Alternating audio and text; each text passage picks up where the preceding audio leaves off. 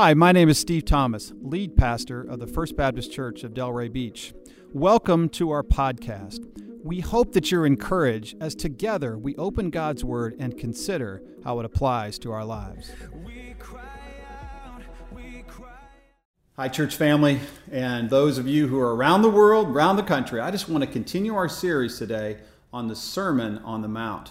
We're coming to you from this passage of Scripture, Matthew 5, 6, and 7 because we really do face a crisis. And Jesus said at the end of the sermon, He said, When a crisis comes, your foundation is revealed.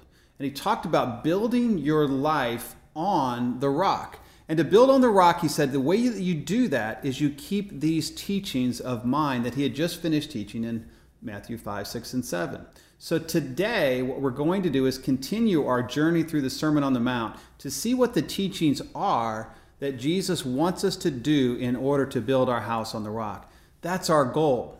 You see, the, we started out last week talking about the Beatitudes and this upside down life. That's what we're calling this series an upside down life because Jesus is the life that the followers of Jesus live is a life that looks a lot different uh, than the life of other people. He talked about the fact that his followers should be people who are poor in spirit, which means that we are spiritual beggars. We come to God saying, We don't have it together. We're not, we're not brilliant. We're not even uh, full of joy without you. We're spiritual beggars. And that Jesus says that's a good place to be. See, that's a place where God actually approves of you. Oh, isn't it amazing to think that Jesus Christ approves of you. And even that God Himself is applauding you. And that's what He's referring to when He talks about this idea of being poor in spirit, of mourning over our sin and the sin of others, uh, of being uh, intentionally sacrificial when we really don't have to be. Uh, that's this life that He, this is how Jesus describes His followers. And remember, it's not something that you aspire to be, you try to be, you try to work into. It's something that Jesus develops in you. In these days of crisis, we need to make sure that we're living this upside down life. Winston Churchill is credited with saying, never waste a good crisis. I think it actually precedes him, but I, that, that's he's kind of the one who's credited with that, and he certainly managed through a lot of crisis. And when you think of our crisis today, I believe, actually, I'm convinced that God wants to use this crisis to achieve his goals, to help people be drawn into his kingdom. And so today we're going to talk about what is the role of his people? What did he send us to do, even in the midst of this crisis? So look with me, get your Bible out. You can get your Bible app out, you can get your phone out, whatever it is. But I would encourage you to open the Word of God because there's something about you reading it yourself that connects you to it and allows it to work and move in your life. So look with me, Matthew chapter 5. That's the first book of the New Testament. Matthew chapter 5, beginning in verse 13. And we're going to go through verse 16. Matthew 5, beginning in verse 13. The Bible says this Jesus says, You are the salt of the earth. But if the salt has lost its taste, or its how shall its saltiness be restored? It is no longer good for anything except to be thrown out and trampled under people's feet. We're going to stop there and kind of look at what he's saying.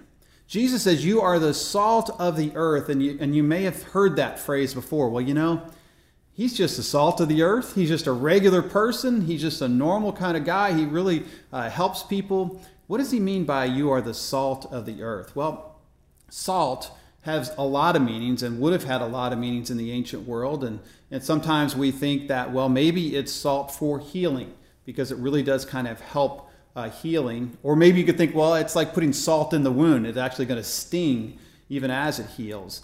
Um, in the ancient world, um, Roman soldiers were sometimes actually paid in salt. And so the phrase would come about, uh, he's worth his salt, or he's not worth his salt. And actually, the word uh, salary comes from the, the Latin word uh, salarium, which means uh, that an allowance to buy salt. That's how valuable it was in the ancient world. So when Jesus says, You are the salt of the earth, what he's meaning is that you have great value.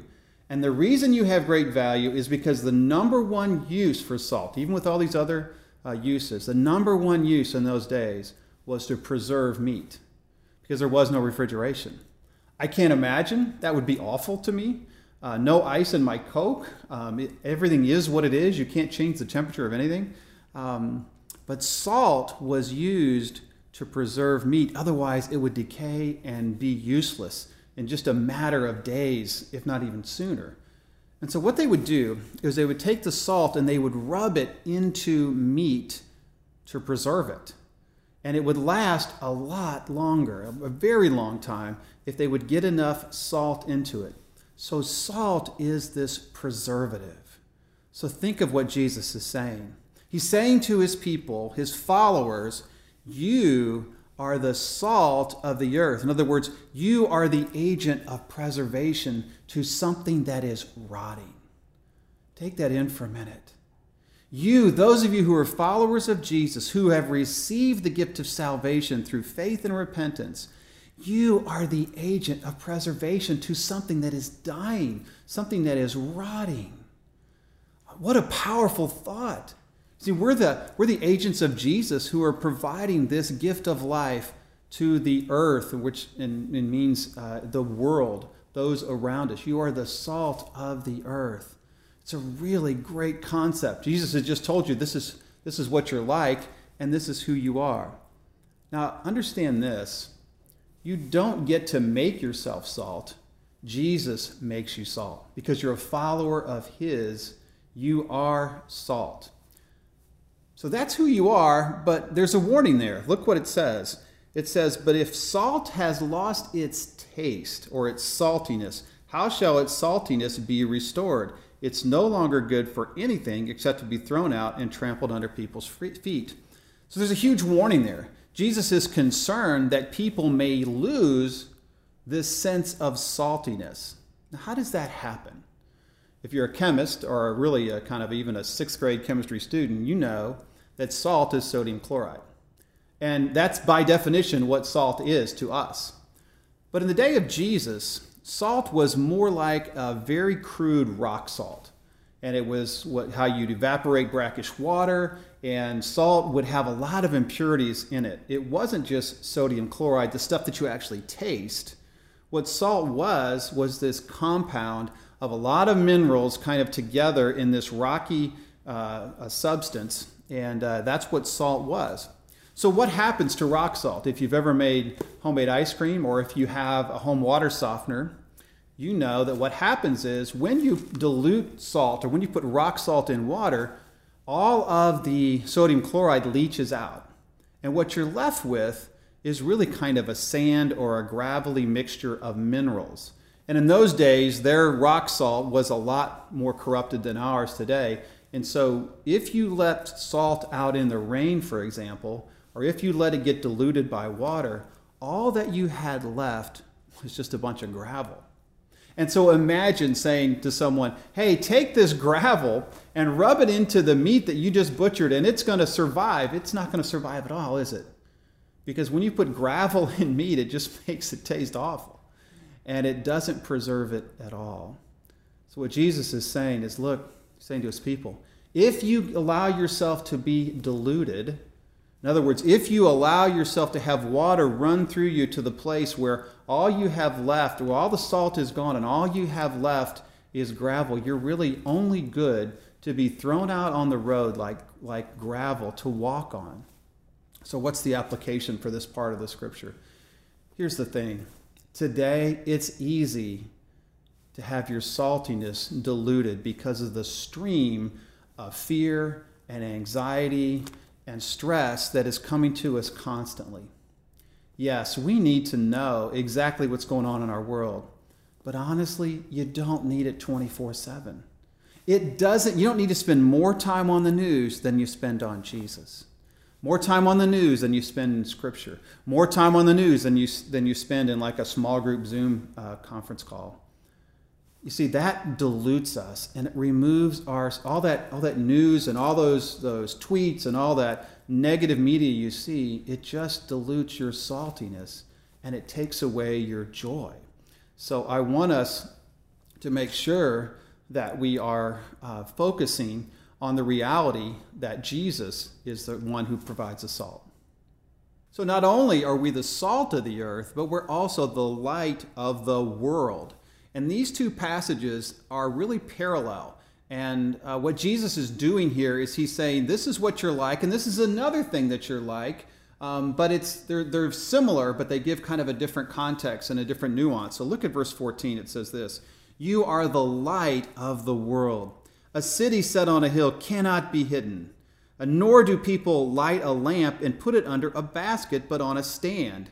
And it gives light to all the house. In the same way, let your light shine before others, so that they may see your good works and give glory to your Father who is in heaven. So, what is this light he's talking about? This light of the world. He says it's like a, a city on a hill that cannot be hidden. Well, in those days when Jesus was walking the earth, uh, you would build a city. If you built it on a hill, you would build it out of either earthen bricks or stone. And what would happen is those, those materials would begin to be bleached out by the sun. So there would be this sense of almost looking like a white city set up on a mountain. So you can imagine how that would look on a, on a hill. You, you couldn't miss it. And at night, when people would begin to light their lamps, it would be brilliantly lit up. And that's an amazing picture on a hill, and it can't be hidden. So here's what Jesus is saying You're the light of the world. And so you should stick out, quite honestly. Uh, you should be something that people cannot miss. That's what I am developing you. That's in, in, in you. That's what I am making you to be. We're the light that carries the message of Jesus to the world. And he says, you know, you, you don't, no one covers up the light. They put it in the middle of the room so that everyone can see and everyone can be illuminated. And then he says this so let your good works shine forth so that people will glorify your Father in heaven. He's saying, listen, let, um, let these things that I'm telling you you're going to be like, uh, you're going to be a peacemaker. We talked about this last week. You need to be, uh, my people are merciful. Uh, my people have a pure heart. They're not two faced, they're not deceptive. And my people are just fine if they get persecuted. These are the good deeds that Jesus is talking about. Let, let people see them, and uh, they will bring glory to my Father. So here's what he's saying Let your light shine so that people can become part of the kingdom of heaven, so that they too can know about this new deal, this, this new covenant that Jesus brings, which is that we can come to him through prayer and repentance and be a part of his kingdom and spend eternity in heaven, which incidentally we'll talk about next week about what it means to go to heaven.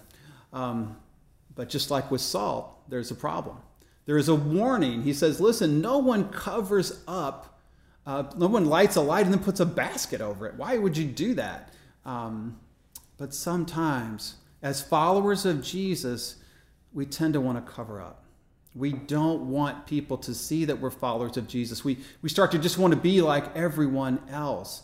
And I want to tell you, in these days, it happens to all of us at some point. Some days the news happens, and maybe you hear about a friend, as I did the other day, who has the virus. And you can start to get anxious and fearful. And it starts to kind of cover up that light um, that, that Jesus told us to be. And we have to understand that we need to recognize that we do live in a dark place in a dark age, and there's a lot of darkness going on. We need to feel that. We need to not ignore that. But we need to remember that we have the light. We have the light in the darkness that can shine on people and help them realize no matter what happens, if you're a follower of Jesus, you get to spend eternity with him. And nothing can take that away from you. It's the same way with the salt. As the salt is rubbed into uh, the meat, it provides, it doesn't deny the fact that there's rot and darkness around it, but rather it provides the preservation um, that Jesus offers. So here's what I want us to understand as followers of His we are the salt of the earth. We recognize the challenge of the day, right? We do and we need to be uh, caring for people. We need to empathize with people. But we have an incredible hope because we have Jesus who will ultimately preserve life.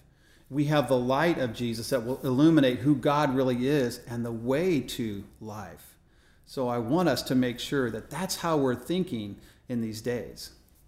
You may be wondering, well, Steve, how do I do this? I mean, we're we're we're distant. We're social distancing. How do I how do I press my life into someone else's? And here's what I want you to understand.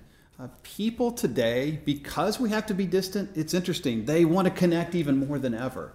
So I want to encourage you as you're maybe walking in your neighborhood, maintaining proper distance, as you see people, be ready for the conversation. You don't have to conjure up some great speech to them. You just have to be ready uh, to represent Jesus well. Also, think about those people in your life who are probably far from God, um, or you're, you're, you think maybe really fearful in these days connect with them. People are so much more likely to talk on the phone than in many, many years. I mean, it's amazing. It's like we're back in the 70s in terms of people wanting to talk on the phone. Uh, used to be just a few weeks ago, you either text, emailed, uh, social media, direct message, whatever it was. Now, people will talk to you. They'll actually just talk, and you just need to listen to be Jesus, to be salt and light in their life, and just let them know that you have great hope and if they want to know about that hope, you're there to help them know about that. Uh, so press into their lives. And I want to encourage you this way as well.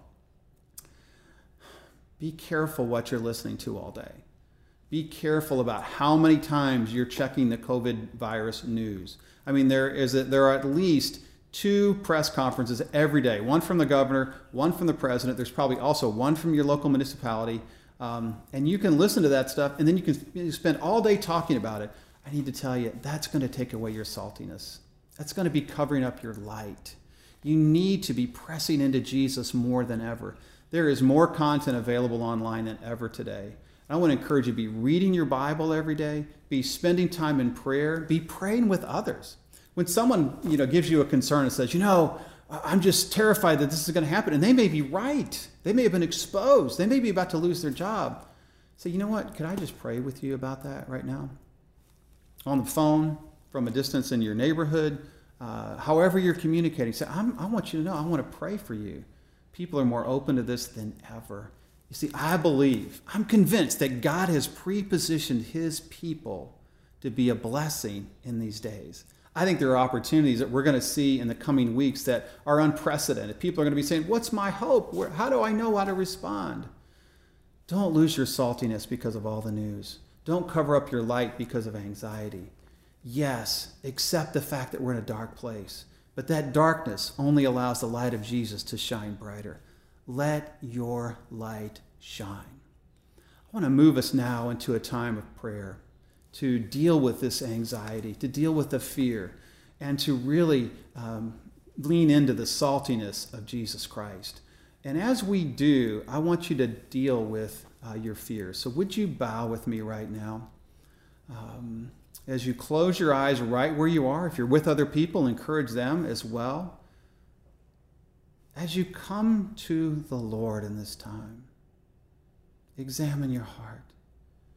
If you're feeling overwhelmed with anxiety, ask Jesus to take away your fear. Confess any lack of faith that you might have had in these days. Start to focus on the greatness of Jesus Christ that no one can take away. Focus on the reality of heaven. And as you're doing that, begin to pray for others around you who are anxious and fearful. Pray that they would respond to the good news of Jesus. And if today you would say, Jesus, I don't think I've ever known you. I want to today receive the gift of salvation, this good news that can make me salt and light. Jesus, I confess my sin. I admit that I can never be good, and I need your, your payment, your blood on the cross to pay for me on this Palm Sunday. Would you save me? I repent. If that's your prayer today, I want you to, I would love to, for you to reach out to me at steve at fbcdelray.com. Thanks for joining us today. If this message spoke to you, consider sharing it with a friend or on social media. Just tag us at First Baptist Delray. If you'd like to support this ministry, go to fbcdelray.com.